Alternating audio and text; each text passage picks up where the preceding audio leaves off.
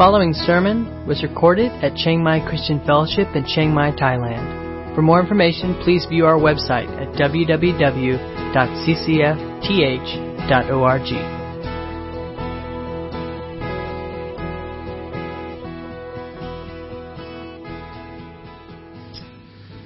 Good morning. One last time. One last time. I'm going to do this without crying at all. I promise. No, I don't promise that because it's not a reasonable promise. As I was thinking through what I wanted to say on this day, uh, it was obvious to me that God's intention for my last Sunday is His intention for every Sunday that we bring the Word and that we preach the gospel. And so uh, I'm here to do just that. Um, but before I do that, I do, I do want to say thank you to you, Chiang Mai Christian Fellowship, for being my home for the last 10 years, for allowing me to serve you for the last nine years. Um, I have appreciated so many of the relationships, the friendships that have come from this community, people that have supported us. We had two kids that were born here. Uh, many of you remember that. Um, you've, you've been our home for the last nine years. You've been Kara's home for the last 15 years. And uh, we are feeling now that God is calling us on to a new season of ministry. And so we will be leaving this Thursday to head back to the United States to continue uh, to support the Thai ministries that we work on here. But uh, obviously, my capacity as a pastor at CCF would not be practical from a distance. And so I've resigned my post here. And as a, a component of my work in the States, I will be joining um, the staff of our sending church as one of their pastoral staff teaching there. And I, I am excited for that new season, but it does not come without a significant amount of grief and grieving this particular setting. So um, thank you.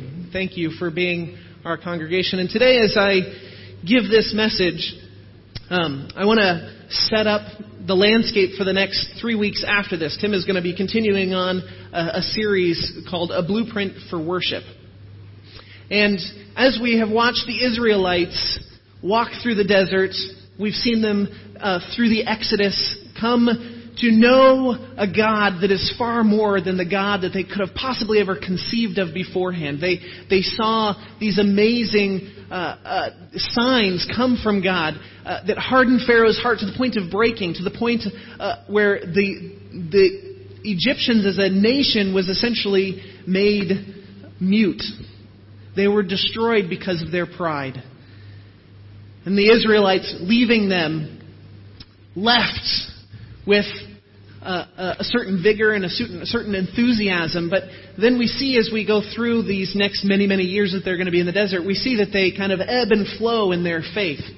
And at the very beginning here, we see God interacting with Moses and starting to set the groundwork for what would be his people going forward. And so, as Tim introduced last week, we have this situation where, where Moses is given uh, the covenant and this is a, a, very special time for the Israelites because this is really establishing a very new season, a very new relationship with them. And so I want to continue today in that, starting Exodus chapter 24, starting in verse 12. We're going to pick up here. Then the Lord said to Moses, Come up to me on the mountain, stay there, and I will give you the tablets of stone on which I have inscribed the instructions and commands so you can teach the people. So Moses and his assistant Joshua set out, and Moses climbed up the mountain of God. Moses told the elders, Stay here and wait for us until we come back. Aaron and Hur were here, are here with you. If anyone has a dispute while I am gone, consult with them. When Moses climbed up the mountain and the cloud covered it, and the glory of the Lord settled down on the Mount Sinai, the cloud covered it for six days. On the seventh day, the Lord called to Moses from inside the cloud to, to the Israelites at the foot of the mountain. The glory of the Lord appeared at the summit like a consuming fire. Then Moses disappeared into the cloud as he climbed higher up the mountain. He remained on the mountain forty days and forty nights. The Lord said to Moses, Tell the people of Israel to bring me their sacred offerings, accept the contributions from all those whose hearts are moved to offer them. Here is a list of sacred offerings you may accept from them gold, silver, and bronze, blue, purple, and scarlet thread, fine linen and goat hair for cloth, tanned ram skins, and fine goat skin, leather, fine goatskin leather, acacia wood, olive oil for the lamp, spices for the anointing oil, and the fragrant incense, onyx stones, and other gemstones to be set in the ephod and the priest's chest piece. Have the people of Israel build me a holy sanctuary so I can live among them. You must build this tabernacle and its furnishings exactly according to the pattern I will show you. Have the people make an ark of acacia wood, a sacred chest 45 inches long, 27 inches wide, and 27 inches high. Overlay it inside and outside with pure gold and run a molding of gold all around it. Cast four gold rings and attach them to its four feet, two rings on each side. Make poles from acacia wood and over them lay with gold. Insert the poles into the rings at the sides of the ark to carry it. These carrying poles must stay inside the rings. Never remove them. When the ark is finished, place it inside the stone tablet. Place inside it the stone tablets inscribed with the terms of the covenant which I will give you. Then make the ark's cover, the place of atonement, from pure gold. It must be 45 inches long and 27 inches wide. Then make two cherubim from hammered gold and place them on the two ends of the atonement cover. Mold the cherubim on each end of the atonement cover, making it all of one piece of gold.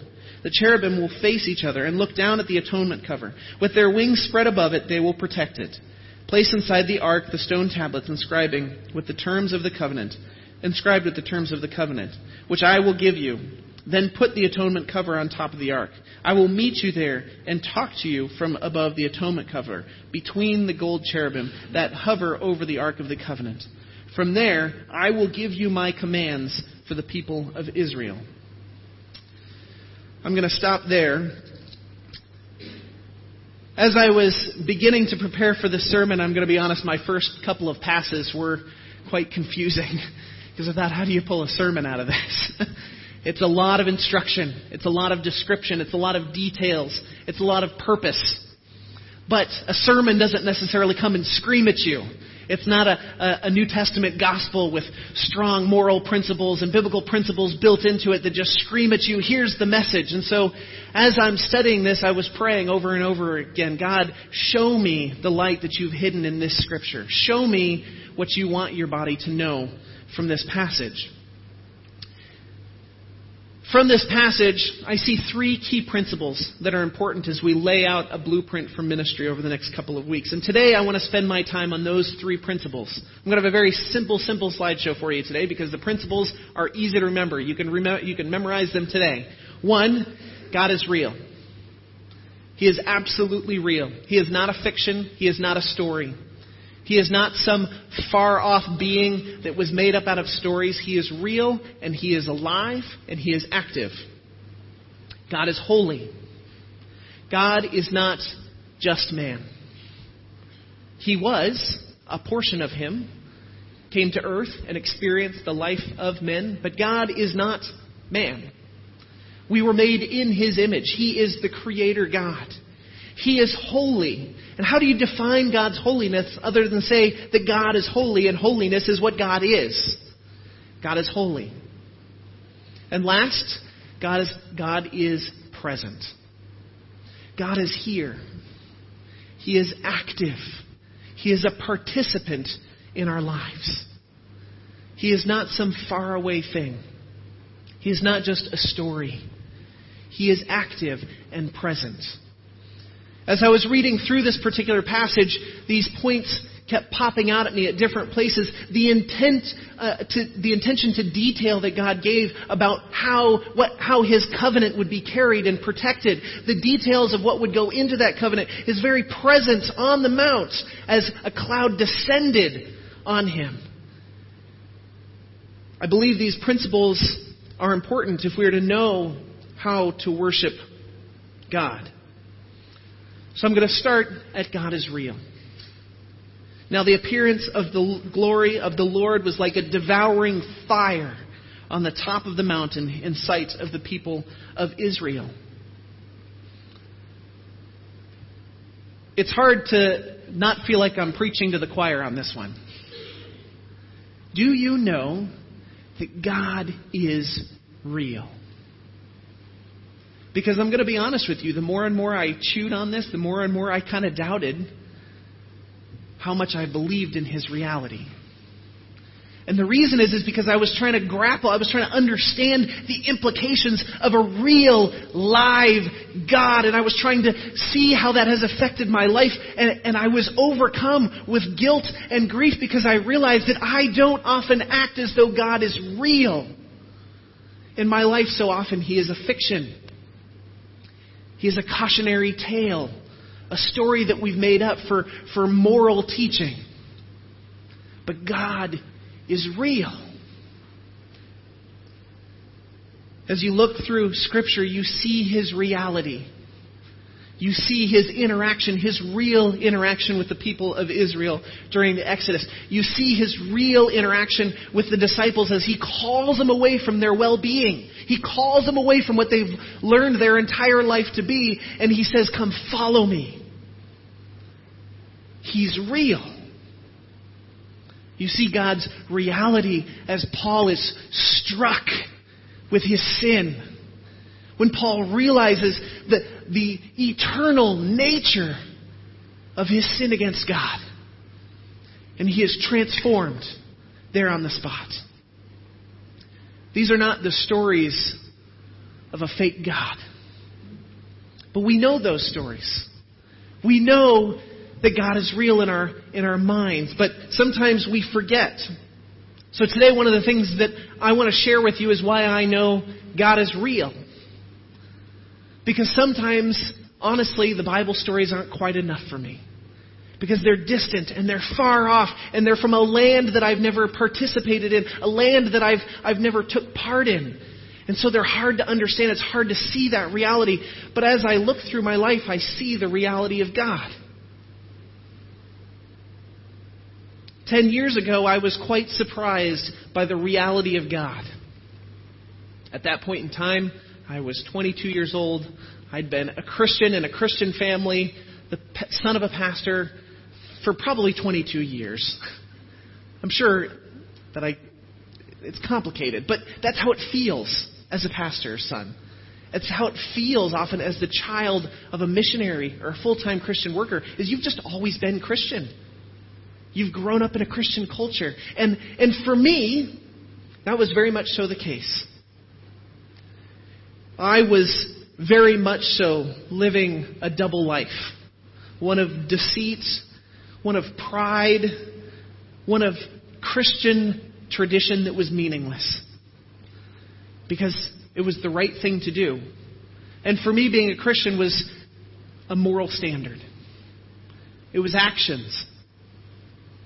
Now, with 10 years behind me and looking back on how I perceive and how I interact with Scripture and who God is now, I can't say for sure whether I really was a Christian for those first 22 years.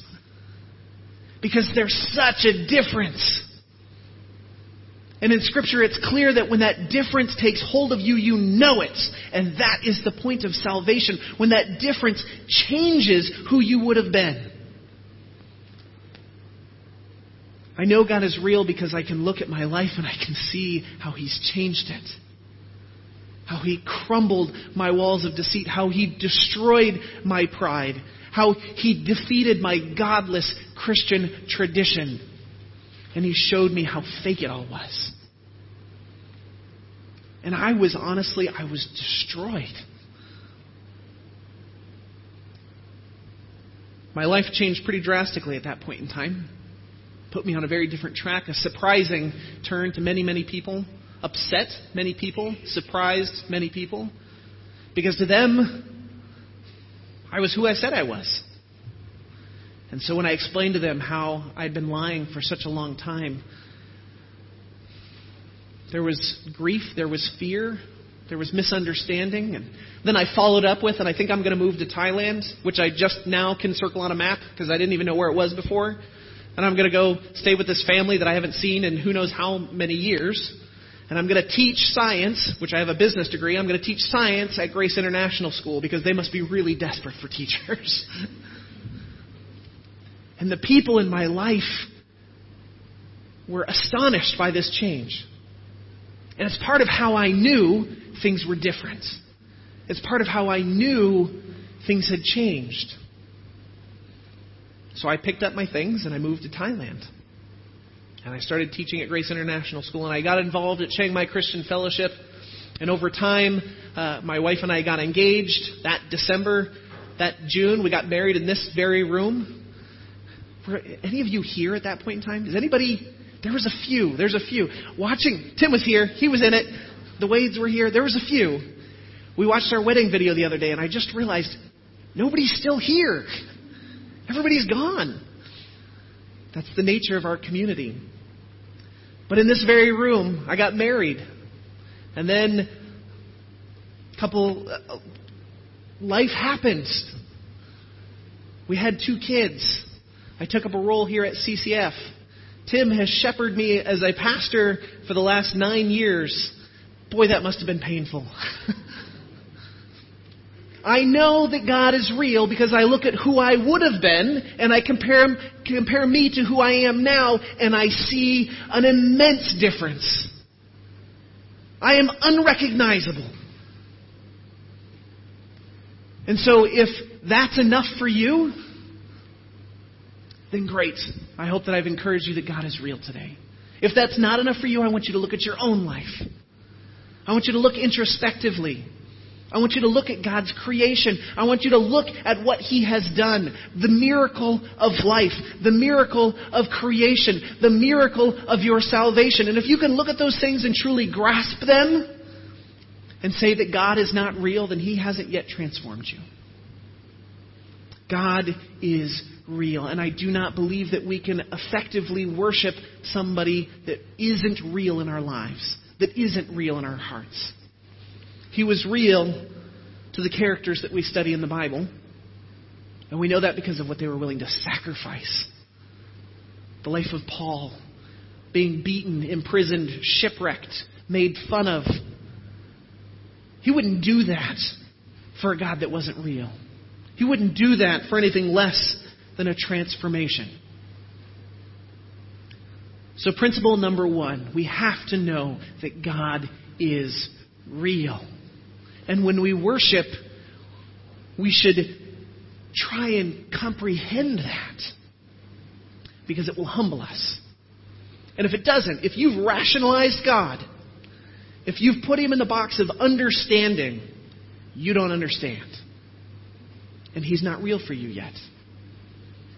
Because God is real when we realize how much we don't understand. When we realize how guilty we really are. Number two, God is holy. God is not just a man. This has been a real struggle in my life because when I was in college uh, at, a, at a conservative Christian Bible school, it was going through an interesting transition, and I did not have some great theological um, undertowing in that particular university at that time. Now it's changed drastically and I would recommend it to anybody. But at that point in time, it wasn't. And I was taught by a lot of people that did not believe in the holiness of God. They believed in the rationality of God. The God that they could understand, the God that they could read books about and write papers about, the God of academia. That's the God that they believed in, and it was far less than who God truly is. God is holy. As I was studying this, I was eventually brought to First Chronicles and uh, chapter 16, it says, That day David first appointed Asaph and his associates to give praise to the Lord in this manner. And there's, there's a, a long praise here. I'm just going to read a portion of it starting at verse 23. But just listen. Close your eyes if you need to. Read it on the screen. Whatever you need to do. I want you to listen to the intensity of this worship. Let the whole earth sing to the Lord each day proclaim the good news that he saves. Publish his glorious deeds among the nations. Tell everyone about the amazing things he does. Great is the Lord. He is most worthy of praise. He is to be feared above all gods. The gods of other nations are mere idols, but the Lord made the heavens. Honor and majesty surround him. Strength and joy fill his dwelling. O nations of the world, recognize the Lord. Recognize that the Lord is glorious and strong. Give to the Lord the glory he deserves. Bring your offering and come into his presence. Worship the Lord in his holy splendor. Let all the earth tremble before him. The world stands firm and cannot be shaken. Let the heavens be glad. Let the earth rejoice. Tell all the nations, the Lord reigns. Let the sea and everything in it shout his praise. Let the fields and their crops burst out with joy. Let the trees of the forest sing for joy before the Lord, for he is coming to judge the earth.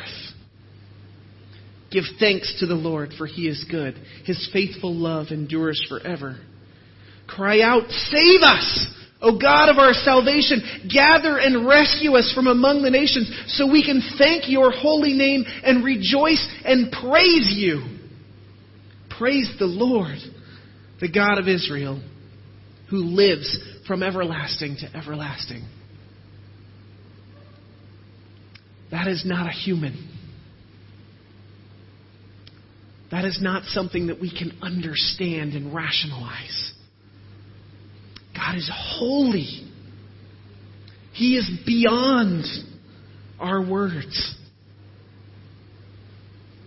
John Piper puts it this way the word holy is, little, is a little boat in which we reach the world's end in an ocean of language.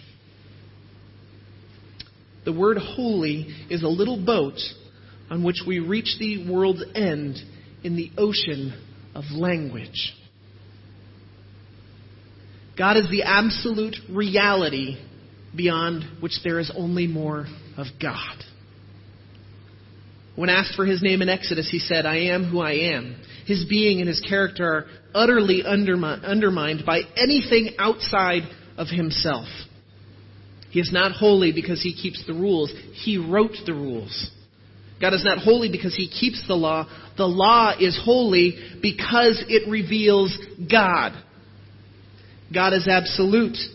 Everything else is derivative. Defining holiness is a challenge because holiness is defined as who God is, and God is defined as holiness. His point here is, is that when you get to the point of holiness and you look behind it, all you see is holiness. When you get to the point of God and you, you want to try and understand more about God, but you're at that point and you look behind it, all you see is more God. There isn't anything beyond it. It is eternal. It is the only reality.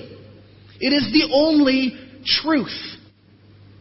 Holiness is holiness. So as the God of Israel is trying to communicate to his people about how to take his covenant and transport it and protect it and interact with it and communicate with him, God says, I am far too holy to just put this on a piece of paper and have you carry it around willy-nilly. I am holy. You should take me seriously. And we know later that not taking the covenant seriously is death. That is the only other alternative. And that isn't simply just the God of the Old Testament, the God of the New Testament. The same God has the same requirement. His covenant is holy. And to defy his covenant is an eternal death. To defy his covenant is to defy him. God is not just a friend. He loves us. God wants to know us. But don't be mistaken. God does not want to get to know us because somehow we are equal. God wants to get to know us because we are His creation. Because we are not equal. To treat God as your equal is to dissolve him into far less than what he truly is. God must remain holy in our lives. God is also personal. How does he do that? I don't know. He's sovereign. That's how he does it. He does it in his holiness. It is a huge danger to try and rationalize God. Because if you get to that point, you've lost who God is. God is more than what we can understand. If we dissolve him to that extent, what we get is a caricature of God. We get this comical drawing that exaggerates certain aspects of who God is and it downplays other aspects. And we accept that as God. And this is what happens when we take a God that is holy and reduce him to just being a God of love and grace and not justice and not wrath and not authority. We take a caricature of God. And this caricature does not represent who God actually is. God is trying to communicate this to the Israelites as He gives them these very specific instructions, not just what to build, but how to build it, the specific gifts that can be given, the, the gifts that can be offered. This to them, at that point in time, was the keeping of the new covenant. By keeping the new covenant, you respected the God in which that relationship existed. We have real life modern day examples of this. If I took my marriage license and I folded it up into a cool little square and I stuck a coffee mug on it and used it as a coaster, it would communicate something about how I feel about my marriage, right? And it probably wouldn't be something my wife would be thrilled about. The treatment of that document is important because it's part of how I respect the relationship. By respecting the terms of the relationship, I respect the other party in the relationship. And I see the other party as who God intended them to be. In this particular case, God is saying, you can't just carry around these tablets in your pockets. This is my covenant. You must make a box. It should be gold laid all around it. The lid should be of solid gold with two cherubim on top. And on that is where I will stand. On that is where I will communicate with Moses and I will give my word, my testimony to my people. God is holy. Don't dissolve him down to something you can understand. Do not settle for a God that is somehow understandable. Do not settle for a God that is equal to you. Because that would be taking away his character. That would be simplifying him. Be okay with holy God and recognize what that holiness means. You might say, well, that holiness is kind of a pain because I don't get it. Without it, you are not saved. Without His holiness, He is not who He said He was, and we are wasting our time.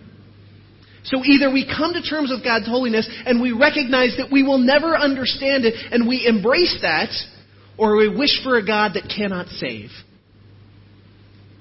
I would much prefer to take the God I don't understand, to be okay with that. God is holy. And in His holiness, He gives us two simple little principles here that I want to just take a quick section to, to address. And a lot of these are going to built out, be built out much further over the next three weeks at, at, as Tim unfolds these things. But one, he says that people that worship should be freely given. It says, as people, as, it, as it's laid on their hearts, they might want to give, and here's the gifts that you should accept from them. It does not command his people to give. It doesn't. And in the covenant itself, it doesn't actually say you have to give all your possessions away. God says, I want this to be a free will gift. Because I am holy. Because you could never, you, I, I could never mandate you to give me something that would be consistent with my character. Because God loves us. And in His love, He wants us to give freely. And that freedom is part of God's character. As I was pondering this, I was just doing a comparison in my brain as to what it looks to, to give and to worship in Christianity versus what it means to give and to worship in Buddhism. As we all interact with that to some extent here, it's pretty stark the difference. Worship and gift in Buddhism is by definition a self righteous act. It is something that you do to earn merit for yourself and for your loved ones. Worship of Buddha is worship of man. That's what it is. And the reality is, is that any worship that starts with the desires of man is the worship of man. Any worship that begins with the desires of man is the worship of man. That's why God gives us his template for worship. He is holy. How do we know what a holy God wants? We don't know God in his fullness. How could we possibly think? How could we be so prideful to tell him what he wants from us? That's why he tells us what he wants from us. Because he is holy. Giving in Christianity, in a Christ like relationship, is selfless. It is the giving of self, the giving of possessions, not for my own personal benefit, but because of what God has already done. It is the manifestation of a life transformed. It is not the means to a life transformed. Key differences. How does God reconcile these things in all of his complexity? I don't know. Because he's holy. And that holiness is to be respected. Because that holiness is how he can save us. One thing that is clear here is, is that worship is to be intentional. It is to be purposeful. God doesn't just say, and my people will worship me. What he says is, okay, you're going to build this, this temple. And here's exactly what it's going to look like. And here's the exact shape and size. And here's the materials you're allowed to use in it. And then you're going to take my covenant and you're going to put it in this box and you're going to carry it with you everywhere you go. And it's going to be this exact size and shape and this exact material. And it's going to look exactly like this. And its use is going to be exactly like this. Worship is something that, that God defines, not something that we define. And it is prideful for us as Christians, as the church, to define what worship would look like. We are to search Scripture for that. We are to search God's Word. We are to search in prayer and in supplication. That's how we define what worship is. It comes from God, it starts with God. See, this is the heart transfer, trans, trans, transformation. That's the word I'm looking for. The heart transformation that God is looking for in the Israelites. Their life was all woe is me. Oh, woe is me, slavery. Oh, woe is me, this. Oh, woe is me, that. So God removes them, and what happens? Oh, woe is me, can I go back? Oh, woe is me, I don't like manna. Oh, I don't like this dependency thing. It was all about them, and God is trying to take them through this transformation of saying, it's not about you. He's trying to tell them, it's about me. And so he doesn't just say, worship me willy nilly. He says, here's how you do it. Because it's about me, not about you. Because God is holy and God is real. That holiness and that reality have to go hand in hand. It doesn't matter if you think God is holy if he's just a fiction. And God's holiness doesn't matter if he's not real. They have to be the same. They have to be in the same relationship. You must know that He is real, and you must know that He is holy. Why would it be worth worshiping anything less than that? If it was anything less than that, then why not just worship yourself and give yourself what you want and enjoy this hopeless world that we've been given? But it is so much more than that. So much more than that. God is present. So God is real, God is holy, and God is present. This is a key piece of this with the Ark of the Covenant, as, as God is laying out for them, unfolding for them what the purpose of the Ark is. He, he clearly defines that his covenant relationship is a presence. It's an interaction. It's, it's, there's a relationship component to it. That God is not just far, far away on some throne yelling commands at his people at a distance, but that God is present. And they are commanded to keep the ark with his testimony. I love that word. His testimony. They're, they're supposed to keep the ark with his testimony in it with them. That they are to carry it with them. And he even gives them very, very specific instructions on how to carry it. Because he didn't want his people to die. He didn't want his people to break the law, but he wanted to be present. God is present. This covenant between God and his people is not salvation in and of itself. It is a manifestation of God's love. It is something that, that he, has, he has communicated His love through this relationship to us, through this covenant. And we are to keep it with us.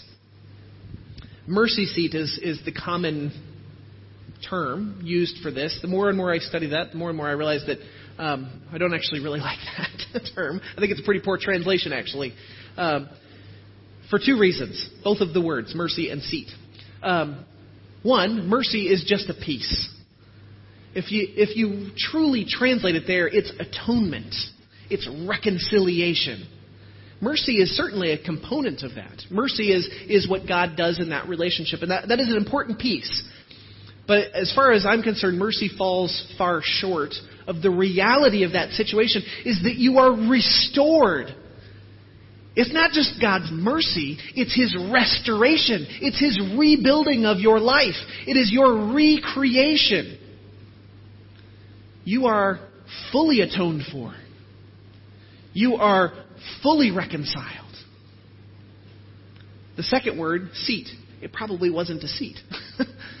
when it comes down to it, the, the, the term, the, the, the, uh, the words that are used there give a picture of God's presence existing that he would be there, that his existence would be there. And, and we've kind of used, we've taken that a bit of a distance now, and we, we use this English word called enthroned or sitting on a throne as a picture that we use for those Hebrew words. But the reality is, is that that's actually kind of a weak translation. That the reality is that it's about God's presence.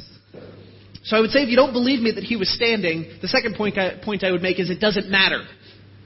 That he exists there, that he dwells there. The way it was told to me originally with the mercy seat, which now I realize was, was just a, an, it was a far less of a translation than it could have been. When I had a professor sit down with me and I asked him, why do they call it the mercy seat? And he said, well, because it's God has poured out his mercy on you, and now he sits next to you as a brother and walks through life with you. That sounds great. But the reality is, is that that's not the picture that God is painting here. He is holy. He is not just, sit, I don't have my arm around him sitting here as equals. He is holy. He is on his throne. He, he is all powerful and all present. And while he is all personal, that does not fully define who he is. And that mercy just falls far short of what God has actually done. It's a word that, that just falls short of the fullness of what God has done for us. He has atoned for us. He has paid a price that we deserve to pay. That's atonement. He is present. He is here. So, how does a real God that is ultimately holy and not in any way our equal, but very personal, also be present. That's a bit of a brain teaser. If he's too holy to be your equal, but he wants to be present, how does that work? And the reality is, is the, the, the right answer for that is that's how God has defined it within his love. And I don't have to rationalize that to the point of my understanding because God is holy. And the danger of rationalization is dissolving God into this little puddle of goop that's not actually God. The danger is walking away with a characterization of Him that's not accurate.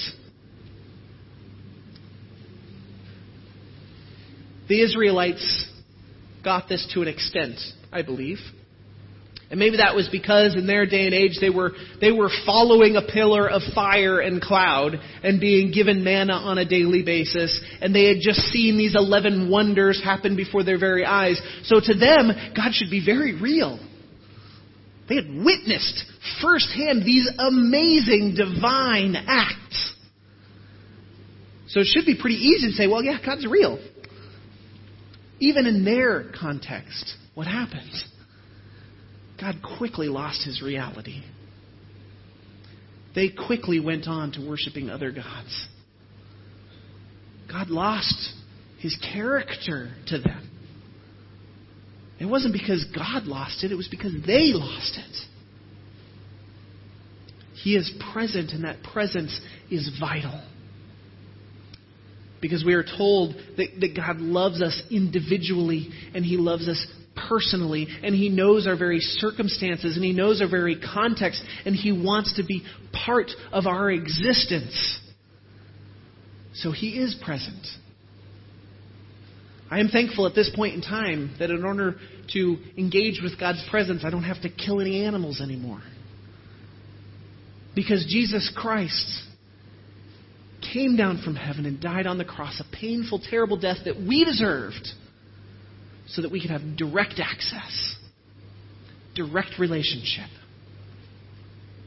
God is holy. Is it humbling to you that the holy creator God of the universe cared so much about you that he was able to give you his only son to pay a price of pain and death that you deserved? Is that humbling? Does that change the way you live your life on a daily basis? I don't know about you, but I feel guilty. I feel like I take advantage of that. Like my life falls short of what it should because of that great sacrifice.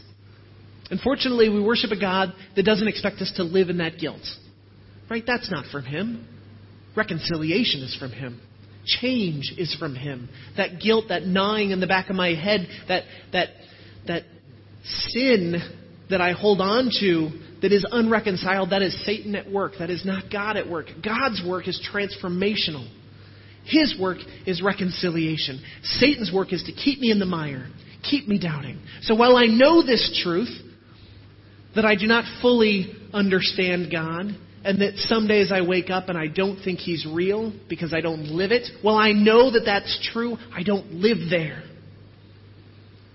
I go back and I remind myself of God's good word. I seek Him in prayer. I surround myself with encouraging brothers and sisters that, that speak encouraging words to me that might sometimes be hard to hear. And I'm reminded by the people that God has put in my life that God is real, that God is very much holy, and that God is very much so present.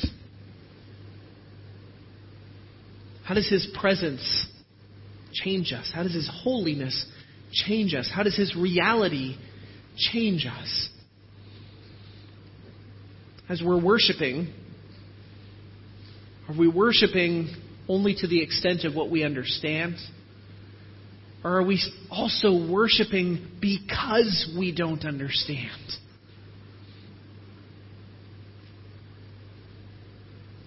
What does this look like as we live it out in our lives. God has given generously to all of us in some respect or another, to the extent of what we need. One of the things that I struggle with is not wanting to stockpile that. God has given to me, and now I have. So I just need to like lock it away and sit on it. Nobody touched this. This is mine. God gave this to me. But the reality is, is that God gave us so that we could give. Because that is his character.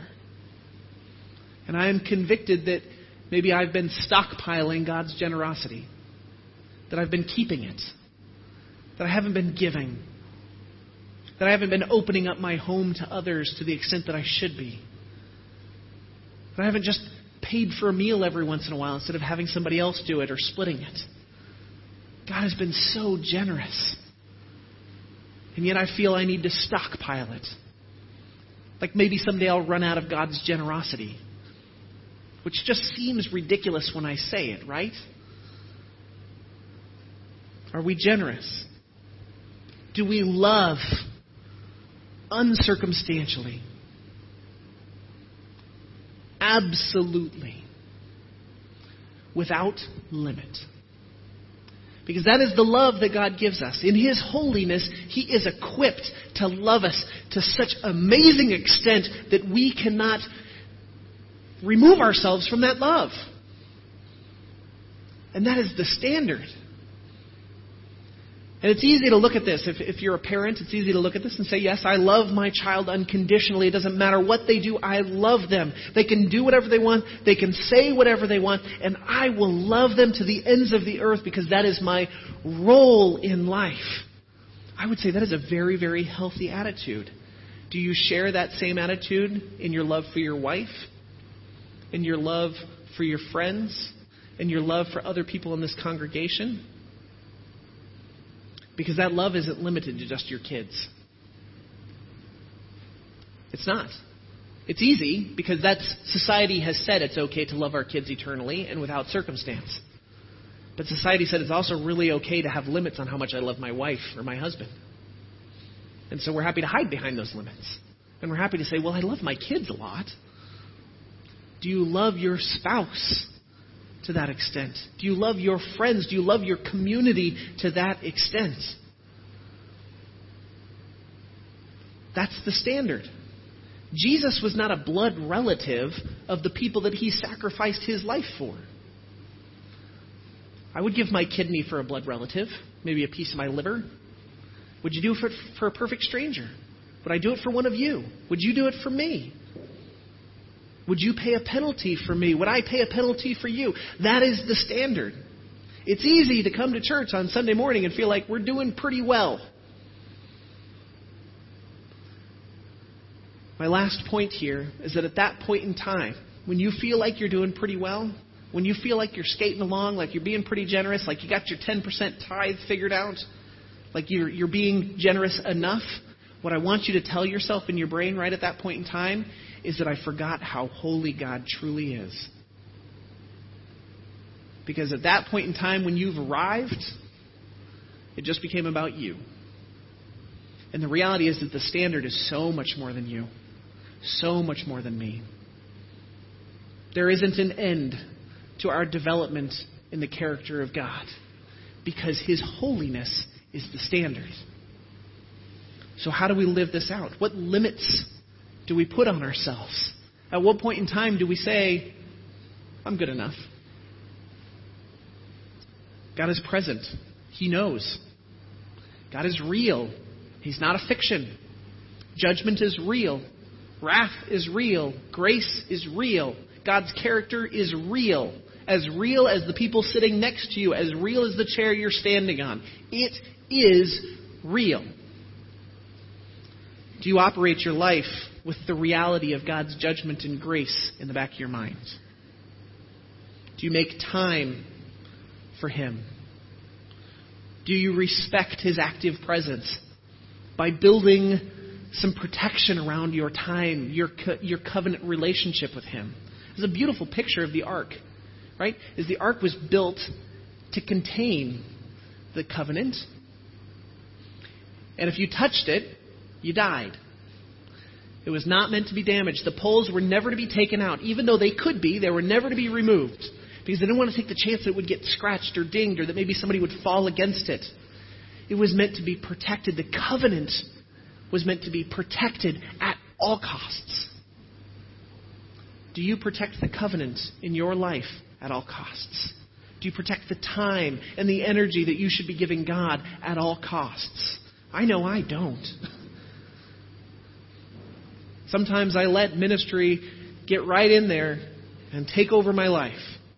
And I don't protect the time that I need with my Creator. I don't know about you. Many times, I'll raise my hand to this. You don't have to. How many times have you gone a week or two of doing ministry and not praying? Because at that point in time, God is not real to you.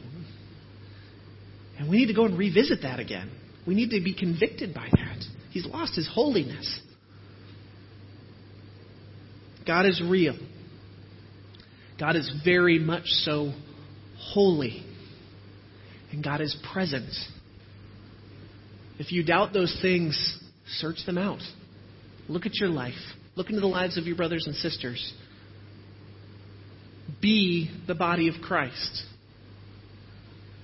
So I was thinking about how to end this. I thought, God's given it to me.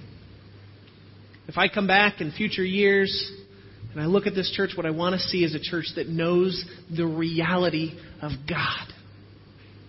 I want to see a church that knows the holiness of God and a church that experiences His presence.